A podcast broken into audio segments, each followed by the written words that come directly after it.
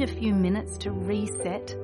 Great Minds is a podcast from SBS that guides you through different meditation styles from around the world. Listen wherever you get your podcasts.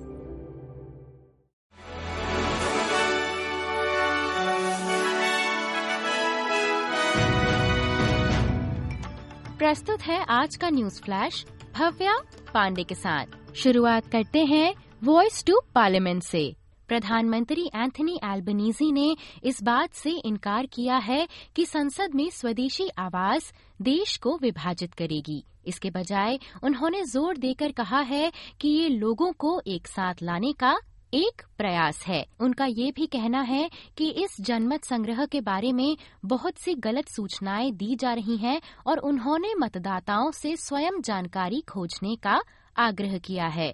वहीं राजनीति के दोनों पक्षों ने स्वदेशी senator Lydia थोप को भेजे गए एक वीडियो की निंदा करना जारी रखा है, जिसमें कि एक व्यक्ति को एक्सट्रीमिस्ट बयान देते, प्रथम राष्ट्र के झंडे को जलाते और नाजी सल्यूट देते हुए दिखाया गया है। हालाँकि ये अभी तक स्पष्ट नहीं हो पाया है कि ये वीडियो सीधे तौर पर 14 अक्टूबर को संसद में जनमत संग्रह में स्वदेशी आवाज़ से संबंधित है या नहीं। साथ ही प्रवासी पृष्ठभूमि के हज़ारों ऑस्ट्रेलियाई लोग indigenous voice to parliament referendum में मतदान करने को तैयार हैं। दोनों पक्षों के प्रचारकों द्वारा इन लोगों को निशाना बनाया जा रहा है।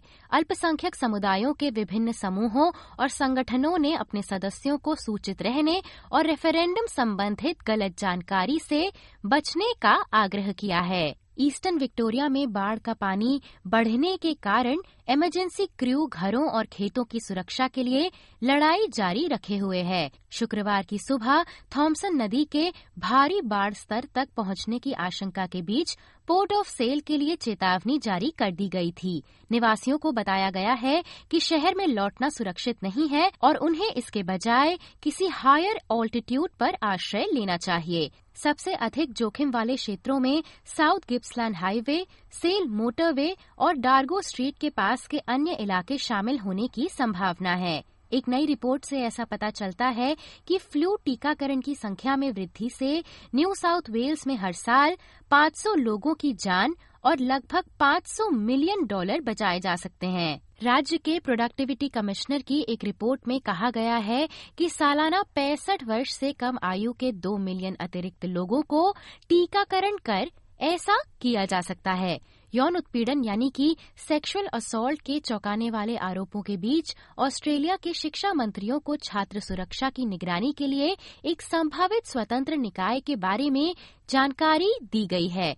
यौन उत्पीड़न की शिकायतों से निपटने के लिए विश्वविद्यालयों की आलोचना के बाद शिक्षा क्षेत्र पर नए सिरे से ध्यान केंद्रित करने के साथ बाल सुरक्षा के बारे में बात करने के लिए मंत्रियों ने होबार्ट में मुलाकात की है। मानवाधिकार वकील डेविड मान का कहना है कि उन्हें उम्मीद है कि नए सरकारी सुधारों से शरण चाहने वाले, यानी कि असाइलम सीकर्स द्वारा किए गए सुरक्षा वीज़ा आवेदनों के बैकलॉग को कम करने में मदद मिलेगी। सरकार ने वीज़ा एप्लीकेशन को तेज और निष्पक्ष तरीके से संसाधित करने के लिए 160 मिलियन डॉलर की योजना की घोषणा की है। बात करें भारत की तो भारी बारिश के कारण भारत में हिमालय की हिमनद नदी के किनारे टूटने और नीचे की ओर नदी में बाढ़ आने से कम से कम 14 लोगों की मौत के बाद बचाव कार्य जारी है। भारत के रक्षा मंत्रालय का कहना है कि बुधवार यानी कि 4 अक्टूबर को सिक्किम राज्य में लोनक झील के किनारे टूटने से तीस्ता नदी में बाढ़ आने के बाद 22 सैनिकों सहित 100 से अधिक लोग लापता हैं। वहीं भारत के मौसम ब्यूरो ने भूस्खलन और उड़ानों में व्यवधान की चेतावनी दी है, क्योंकि सिक्किम और पड़ोसी राज्यों में अगले दो दिनों में और अधिक बारिश होने की संभावना है। इसी के साथ आज के समाचार यहीं समाप्त होते हैं। धन्यवाद।